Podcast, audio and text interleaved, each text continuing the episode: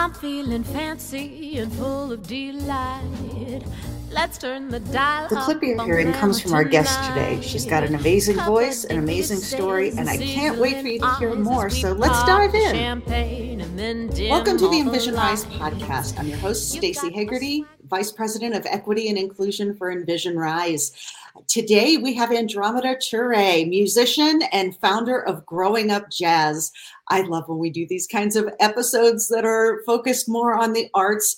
Uh, this is our first jazz musician we've had join us on the podcast. So, welcome, Andromeda. We're glad you're here. Thank you. I'm so excited to be here. Well, let's start with introduce yourself to our listeners and for those that might not know who you are and know about your background. I am a jazz vocalist and composer. I grew up in a family of jazz musicians. Both of my parents are jazz musicians, two of my uncles and one of my aunts, jazz musicians. My brother's a jazz musician. Uh, my grandparents met at a Count Basie concert, which, if you don't know who that is, he's a jazz musician. and I've just sort of spent my entire life immersed in this world. Yeah. So I'm glad you brought up Count Basie. One of my favorite memories with my mom. I was in high school, and he he was towards the end of his career at that point. But that that concert really changed the way I looked at music, especially as a teenager growing up in a small town in Pennsylvania. I didn't have a lot of exposure to jazz, and to to see him and to understand the power that his music had and really where jazz came from. Let's talk about that. Let's talk about the history of jazz a bit and uh, how it really is the most American form of music. Yeah. So, one of the mm-hmm. reasons why I founded my Growing Up Jazz program is because I saw a gap in the way that jazz history was being taught and also in the way that US history was being taught. And I wanted to meet that need. And I went to Berklee College of Music. I've read a lot of books about jazz, and all of them have jazz starting like in the 1920s in New Orleans. And it didn't just magically appear there and so there's a whole development, musical development that happened between when Africans arrived in America and what the music was in Africa before they even came here, and what happened to us as a people that caused the music to evolve, that led to jazz, that also is sort of the oral history of the African experience in America. And that's what I'm teaching. So let's start with the music of Africa and what would we recognize it in in what people now think of as modern jazz music? Yeah, you'll you'll recognize the rhythms and stuff, but if you don't know that they specifically come from Africa, then you just don't know that. or like if you're not taught that, you wouldn't you wouldn't know that, mm. right? Mm-hmm but that's where there's so much um, conversations to be had surrounding um, a lot of DEI hot topics, right? Like barriers to access that happened in jazz, and jazz provides a forum within its history to talk about these things in a way that can seem less intimidating and at the same time extremely obvious. There's a lot of people that don't understand or want to believe in like systemic racism, for example. They don't understand how systems work. And so, when showing how this system was built up around jazz and who had power and control and access and what the narratives were and why we think about jazz the way that we do, it is sort of explains all of those things. All right. Well, now I'm going to ask you to dive into that a little bit further because you know there's been so much talk about systemic racism, and depending on your knowledge base, depending on your own lived experience, sometimes the reaction that those of us working in diversity, equity, and inclusion space, sometimes that reaction is nope, it doesn't exist. So yeah, that's intentional. Yeah. let's talk about the how that relates with jazz and because i do think that art in almost every form is such a great way to not only break down barriers but to help people understand history in a way that doesn't feel um, so so hard for some folks to to understand and to accept as fact. Yeah, I think that systemic racism is extremely hard for a lot of people to see if it doesn't affect them. And a lot of the systems in this country were designed to be invisible because when it's elusive, then it's really hard to get allies to work with you to fight against it, right? And so, you know, people that don't see it don't believe it. And if you don't want to see it and you don't want to believe it, then it's even more impossible. But I think music is a great vehicle. For example, if I can show you in my program that the rhythms and the harmonies and everything are unequivocally African, which I go through in my program, and you're like, oh, yeah, this is clear as day. Mm-hmm. Right. And then you get to the 1920s and the 1930s when jazz becomes like discovered and popularized. When they say it becomes popularized, that's really when white Americans discovered it. Mm-hmm. And if you can look at how from then on, which I don't think was a bad thing, I, I think it's great. And I think that that, you know, in a lot of ways helped the music to expand and collaborate and like we collaborated then with we got latin jazz after that right jazz is very collaborative i don't necessarily think that that's bad what happened though was they needed to build a system around it in order to be able to teach it. They needed to break it down in a way that was teachable. And who was deciding how jazz was taught? Who was deciding what jazz was when it was being marketed? Who were mm-hmm. the people that were doing the marketing? Who were the people that were the record, record executives? And who were the gatekeepers to power to being able to share and shape how the world viewed what jazz was. It was not Black Americans. And so, if you see in part one that this is absolutely Black music, and then in part two, that we then had no say in the education system, the recording system, or the marketing system that was built around it, it's kind of easy to see systemic racism. Mm-hmm. Whereas it's often harder for people to see it when we're talking about things like redlining because they take it more personally for some reason. But if you don't work in the music industry, I think there's a level of separation that happens, and they're like, well, I didn't do that.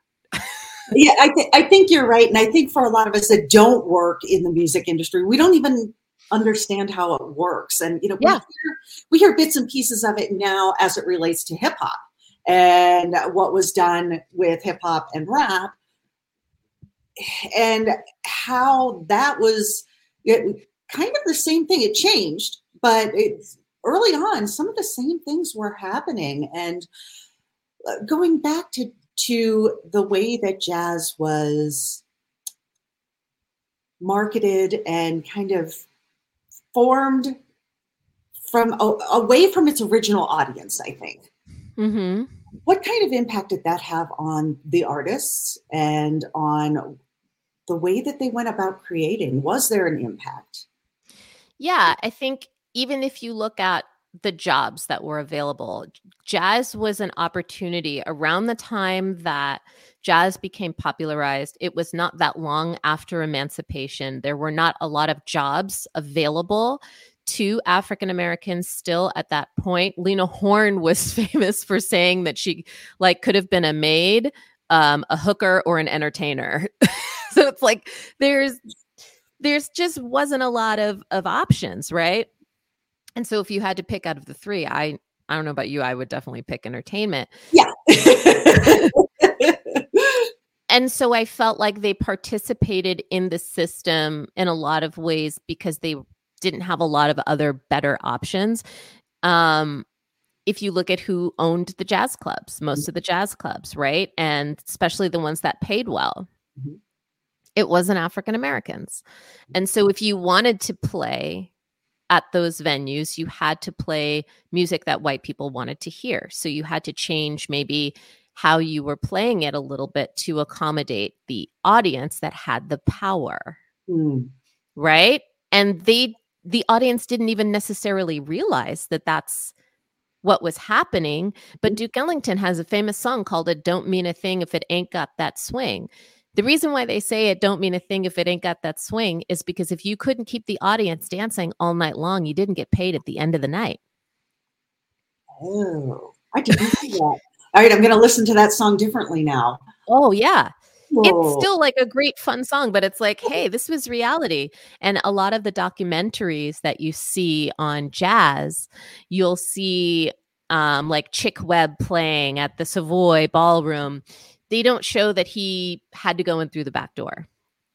They don't show that he probably wasn't allowed to use the restroom or um, he didn't get fed or how how he was spoken to and treated and and not respected in those environments i think that also is where there's still sort of an injustice in jazz history and how jazz is told because it's not necessarily african americans that usually have the platform or the access to Mhm. share and talk about jazz history or the resources to like fund a documentary right, right. um that's another barrier to access right and so i i think there's some great jazz documentaries out there but they only tell about half the story and so i would really love to see that start to shift even today as well well, let's talk about growing up jazz. What Mhm. made you decide to found growing up jazz? What What are the things that that your organization does in order to advance diversity, equity, and inclusion through jazz? well i started doing dei work i guess in like 2007 2008 and i was working for a major corporation at the time and they had provided us with some lyrics to sing that were culturally inappropriate and I, w- I sort of went to bat and I was like, you got to get some executives on the phone. This is not cool. And I did my first like DEI presentation. I was, I don't know, 24 years old. And I was able to get them to understand and to change um, what was incorrect and culturally irresponsible. And I think that was sort of my first independent foray into DEI work, especially within arts organizations. Um, I grew up in a family of activists as well. My aunt Gail, in specific, was one who sued for her right to work as a Black violinist.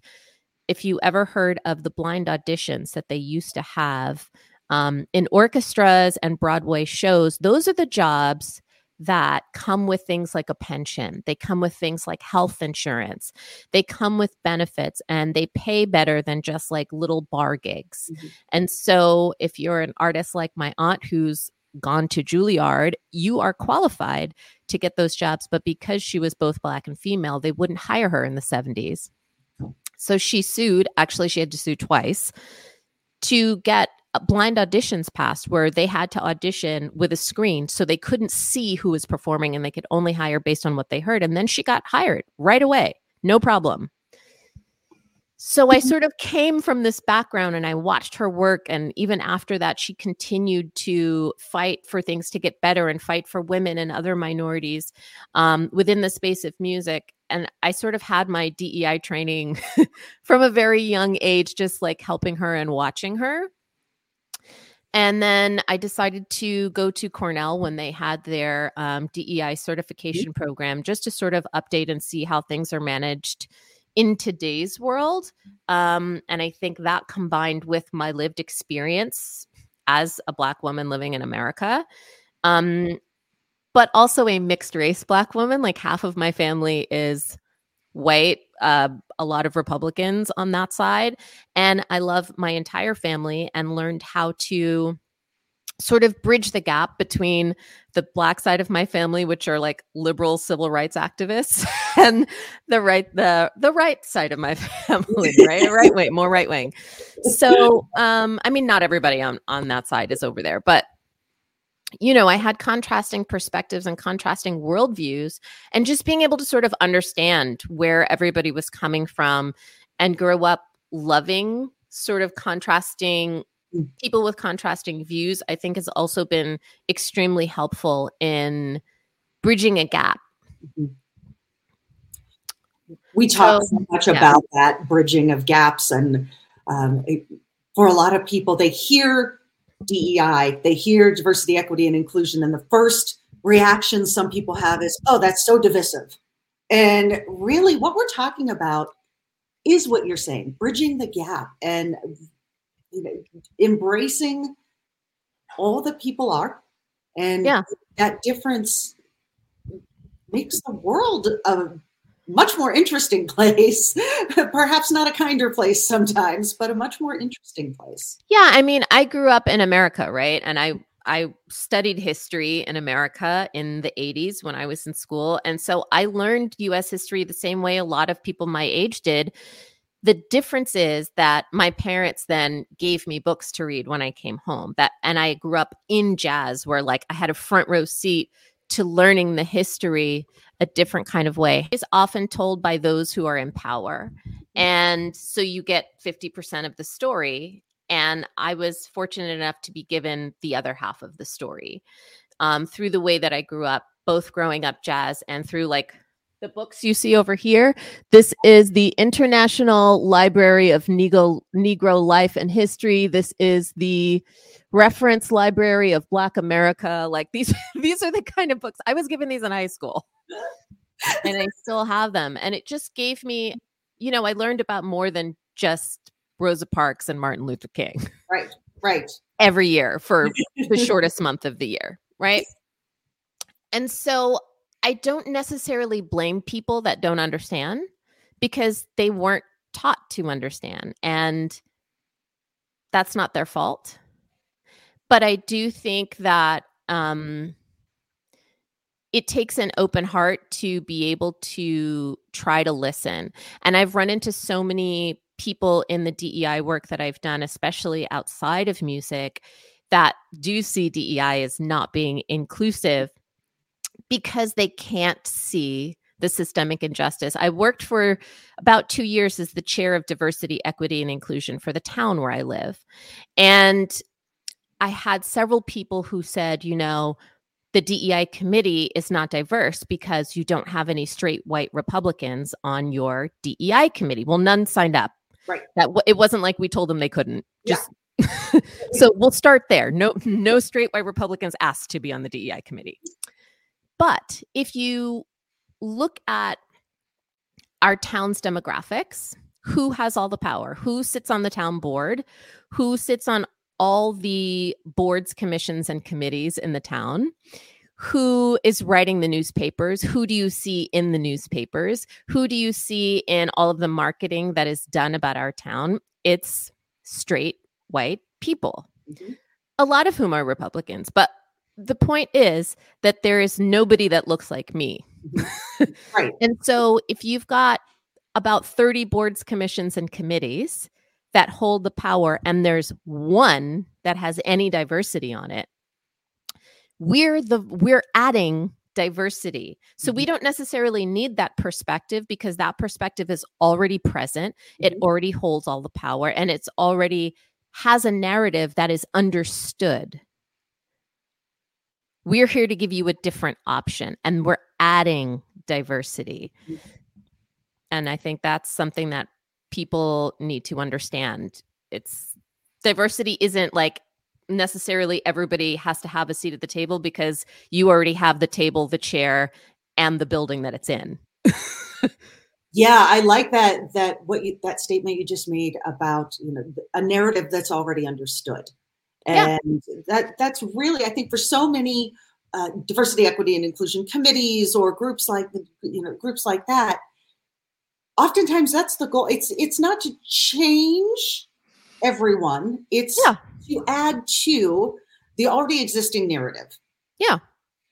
I mean, and so when I think about, I, I keep going back, of course, to your work as a musician and your life in music, that I think music's a place where people can understand that piece. I, I think at, because most of us have some sense of how music evolves and that it did evolve and that it's always changing and that there's always pieces of cultures being added to what already exists. It, it, uh, am I off base here? I, jump in. no, you're you're totally on base, and I think a point that I'm I really strive for in my program is perspective. I think that perspective in all of this work and all levels of this work is really the most important element. And it's sometimes difficult to tell someone a perspective that they don't want to hear. Mm-hmm. And especially since it's a perspective that happened like 400 years ago. And they're like, well, who are you to be telling me mm-hmm. what they thought or what they felt?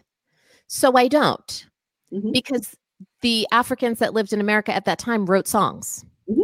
So how about I just play you a song that they wrote and you tell me what they felt and you tell me what you think they were experiencing and you tell me what the situation was. That's why I say jazz is the oral history of the African experience in America. It was illegal for Africans to read and write. Literacy was outlawed.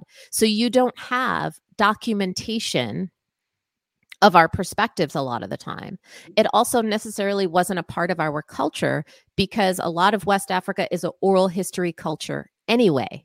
We had griots.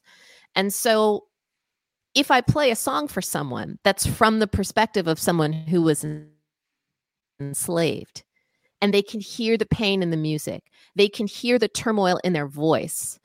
Music has a way of making you feel and have a visceral reaction to it you reach people on a deeper level that you can open them up for conversation then in a different way than saying like this is what happened like mm-hmm.